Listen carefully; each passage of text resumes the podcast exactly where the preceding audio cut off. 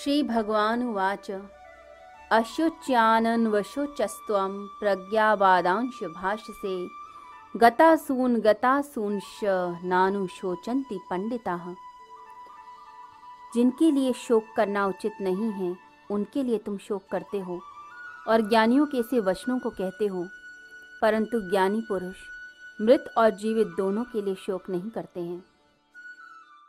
गीता का वास्तविक उपदेश इसी श्लोक से आरंभ होता है जो ग्यारहवां श्लोक है गीता का। यहीं से गीता शुरू होती है। शंकराचार्य का जो भाष्य है वो भी यहीं से प्रारंभ होता है। भगवान श्री कृष्ण इस श्लोक में समझाते हैं कि तू ज्ञानियों जैसी बातें तो करता है परंतु तू ज्ञानी नहीं है। ज्ञानी मृत व्यक्ति के लिए शोक नहीं करते क्योंकि वह जानते हैं कि शरीर नश्वर है और आत्मा अमर है, अविनाशी तत्व है। यहाँ पर अशोचानन वशोचस्त्वम इस शब्द से शुरुआत होती है। जैसे वर्णमाला में अकार प्रथम है ऐसे ही इस श्लोक में अकार प्रथम है। तो हर दृष्टि से यह श्लोक बड़ा ही इम्पॉर्टेंट, बड़ा ही महत्वपूर्ण श्लोक है। यहाँ भगवान बताना चाह रहे हैं देह और देही के बारे में। इस श्लोक से पहले जो कुछ बताया गया वह भूमिका थी। जो विषाद योग है या इससे पहले के जो श्लोक हैं उन सब में बैकग्राउंड बताया गया कि युद्ध क्यों हो रहा है, किस लिए ये परिस्थितियाँ उत्पन्न हुई हैं, अर्जुन क्यों रणभूमि में खड़ा है और क्यों भगवान उसको उपदेश दे रहे हैं। जब तक मनुष्य रो नहीं देखता, दुखी नहीं हो जाता, परेशान नहीं होता, तब तक प्रकाश की किरण भी नहीं फूटती। जब अंधेरा सघन हो जाता है तभी प्रकाश भी आता है। तो यहाँ भगवान के सम्मुख जब वह रो देता है, अपने हृदय की बात करता है, तब उस समय प्रकाश की किरण फूटती है। भगवान श्री कृष्ण वचन कहते हैं। तो सांख्य योग के अंदर इसी प्रकाश की झांकी है। परमात्मा ने क्या बोला, किस लिए बोला। भगवान यहाँ पर अर्जुन की समस्या को समझते हुए उसके मूल कारण का नाश करते हैं। जैसे किसी डॉक्टर के पास आप जाते हैं, आपको कोई भी प्रॉब्लम हो, डॉक्टर जड़ से उसे दूर करने की कोशिश करता है। आपको बुखार है तो देखेगा कि बुखार किस लिए है, क्या कारण है। कोई बीमारी है इसलिए बुखार है या कुछ हो गया है तो आपको उसी तरह की दवाई देगा, एंटीबायोटिक्स देगा, आपको रिलैक्सेशन करवाएगा, आपकी डाइट में मॉडिफिकेशन कराएगा, आपको आराम करने की सलाह देगा। तो मूल कारण जो है उसे ठीक करता है। एक सर्जन अगर कोई बीमारी है पैर में तो सर्जरी करके उसको निकालता है जिसके कारण शरीर में विष घुल रहा है, परेशानी हो रही है। बिल्कुल ऐसे ही भगवान श्री कृष्ण अर्जुन के मोह का नाश करते हैं। अर्जुन का मोह क्यों उत्पन्न हो रहा है, उसके अज्ञान के कारण, आत्म अज्ञान के कारण। तो आत्म अज्ञान जो उसका मेन रोग है उसको ही जड़ से दूर करने का प्रयास करते हैं। भगवान उसकी चिकित्सा करते हैं, उसकी प्रॉब्लम को समझते हैं। जैसे डॉक्टर पहले डायग्नोस करता है फिर ट्रीटमेंट करता है, तो भगवान भी पहले डायग्नोसिस करते हैं कि क्या रोग है, क्या परेशानी है, फिर उसका निदान बताते हैं। तो भगवान सांख्य योग में सांख्य दृष्टि से, योग दृष्टि से स्वधर्म बताकर उसकी समस्या पर विचार कर रहे हैं। बताते हैं कि देह अलग है, देही अलग है, शरीर मरण धर्मा और अंदर रहने वाली आत्मा देही है। ये आत्मा शरीर का उपभोग करती है, अपने कर्म फल को भोग कर फिर दूसरे शरीर को धारण करती है। अर्जुन तुम इस शरीर के पीछे अपनी आत्मा को मत छोड़ो। जिसने मरना है वो तो मरेगा ही और जो नहीं मर सकता उसको मारा नहीं जा सकता। तो सांख्य दृष्टि से विवेचन करते हैं, स्वधर्म बताते हैं कि तू क्षत्रिय है तो जाग, क्यों नहीं जागता, क्यों नहीं कर्म करता, अपना धर्म निभा, कर्तव्य निभा, अपने कर्तव्य में कोई भी कमी मत रहने दे। साथ ही साथ कर्म का भी उपदेश देते हैं कर्म योग में। बोलते हैं कि तू योग दृष्टि से भी सोच कि कर्म तो करना है, जैसे राजा जनक ने कर्म किए।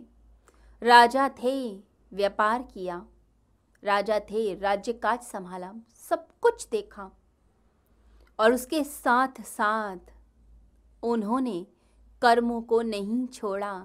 निसंग भाग के साथ कर्म में लिप्त हुए बिना, फल की आशा किए बिना, बिना आसक्ति और अटैचमेंट के कर्म किए।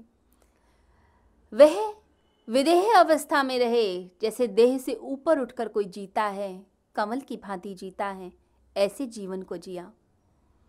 तो भगवान श्री कृष्ण उसको उपदेश देते हैं, यह आत्मज्ञान यह कारण है जिसके कारण तू रो रहा है, परेशान है, तो उसी को दूर करने का, निदान करने की बात करते हैं। अब ये आत्मज्ञान क्या है?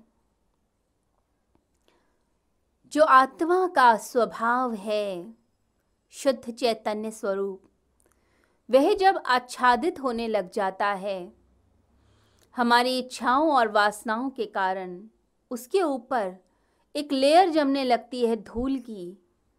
उस वजह से शुद्ध आत्मस्वरूप प्रकट नहीं हो पाता, और यही आत्म अज्ञान है। जैसे किसी बल्ब के ऊपर काफ़ी सारे पेपर्स की लेयर्स लगा दी जाएं, ब्लैक पेपर की, तो बल्ब का प्रकाश बाहर नहीं दिखाई देगा। जैसे अग्नि के आगे आप पर्दे लगा दीजिए तो अग्नि नहीं दिखाई देगी, वो कर्टेन्स छुपा देंगे उस अग्नि को। बिल्कुल ऐसे ही शुद्ध आत्मा स्वरूप चैतन्य भीतर जागृत है, उसके ऊपर इच्छाओं और वासनाओं की धूल है, धुआं है, और वो इतना गहरा है जिसकी वजह से जो हमारा आत्म स्वरूप है उसके प्रति भ्रांति पैदा होती है। कई बार लगता है कि वो है भी या नहीं। जैसे कोई व्यक्ति खड़ा हो और उसके आगे आवरण बना दिए जाएं, लेयर्स बना दिए जाएं, तो कोई व्यक्ति जो नया आएगा उसे लगेगा आवरण है, कोई व्यक्ति तो पीछे हो ही नहीं सकता, तो भ्रांति पैदा होती है।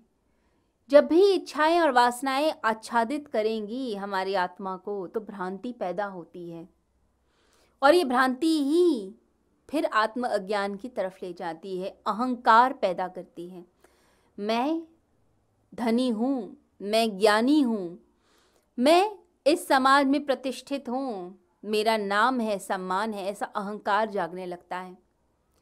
तो जब शरीर, मन और बुद्धि से हम सीमित होते हैं तो जीव भाव पैदा होगा, अहंकार बुद्धि आती है। फिर रोना धोना, सुख दुख, सफलता असफलता सब परेशान करते हैं। फिर हर चीज़ दुखी कर देगी, हर चीज़ परेशान करेगी। फिर आप सिचुएशंस में अपने आप को असहाय महसूस करते हैं, लगता है अब मैं कुछ भी नहीं कर पा रहा, मेरी ऐसी दयनीय अवस्था है। फिर आप रोते हैं अपनों के बिछड़ने से, खुश होते हैं अपनों के मिलने से। तो ये सुख दुख का फेर फिर शुरू हो जाता है। तो ये आत्म स्वरूप जो है जब शरीर के साथ मिथ्या तादात्म्य करता है, तो संबंध बनाता है लोगों के साथ, अलग अनुभव प्राप्त करता है, विषयों का, वस्तुओं का अनुभव, ये मेरी चीज़ है, ये व्यक्ति मेरे हैं, ये लोग मेरे हैं, मेरे अपने हैं, ऐसा भाव आने लगता है। और जब यही आत्मस्वरूप मन के साथ जुड़ता है तो भावनाएं, विचार पैदा होने लगते हैं। आप अलग अलग तरह के विचारों को अपने भीतर महसूस करते हैं, भावनाओं को महसूस करते हैं, कभी क्रोध, कभी ईर्ष्या, कभी लालच, ये सब भावनाएं आती हैं। और जब बुद्धि उपाधि से युक्त होता है तब महत्वाकांक्षा, एम्बिशंस आने लगते हैं, मुझे ये बन के दिखाना है, इच्छाएं, विचार, महत्वाकांक्षाएं, आशाएं, ये सब उत्पन्न होनी शुरू होती हैं। तो जीव भाव प्राप्त होता है जब शरीर, मन और बुद्धि से हम युक्त होते हैं, उससे अपने आप को सीमित मानते हैं, और यही रोने धोने में ले जाता है। भगवान कहते हैं कि तुम ना तो शारीरिक दृष्टि उत्पन्न करो, ना मानसिक, ना बौद्धिक, तुम आध्यात्मिक दृष्टि उत्पन्न करो। शारीरिक दृष्टि कहेगी ये व्यक्ति खड़ा है, मानसिक दृष्टि कहेगी अरे ये तो मेरा मित्र है, बौद्धिक दृष्टि कहेगी ये एक शरीर है, फिजिकल बॉडी, जिसके अंदर बहुत सारे ऑर्गन सिस्टम्स हैं, अलग अलग क्रियाकलाप चल रहे हैं। परंतु जो आध्यात्मिक दृष्टि से युक्त होता है वह व्यक्ति कहता है ये जो सामने आया है यह तो आत्म तत्व है, ये तो परमात्मा का अंश है। तो उसकी दृष्टि जो आध्यात्मिक होगी वह आत्मा को देखेगा, आत्म तत्व को देखेगा। नहीं तो जो शारीरिक दृष्टि वाले होते हैं दूसरे के शरीर को ही देखते हैं, कितने सुंदर कपड़े पहने हैं, कैसा रूप है, कैसा रंग है, या उससे भावनाओं से जुड़े हुए होते हैं ये तो मेरा अपना है। या बौद्धिक दृष्टि से देखते हैं, साइंटिफिकली देखते हैं कि जो व्यक्ति आ रहा है ये लंगड़ा के आ रहा है, कैसे चल रहा है, चेहरा कैसे है, आज बीमार है, दुखी है, सब बौद्धिक दृष्टि, ये अलग दृष्टि होती है। परंतु भगवान कहते हैं तुम आध्यात्मिक दृष्टि को प्राप्त हो, अपने आत्मज्ञान को दूर करो। इसलिए अर्जुन से कहते हैं कि तू ज्ञानियों की तरह बातें तो कर रहा है, परंतु जो तेरा शोक है ये बता रहा है कि अभी भी आत्मज्ञान में डूबा हुआ है।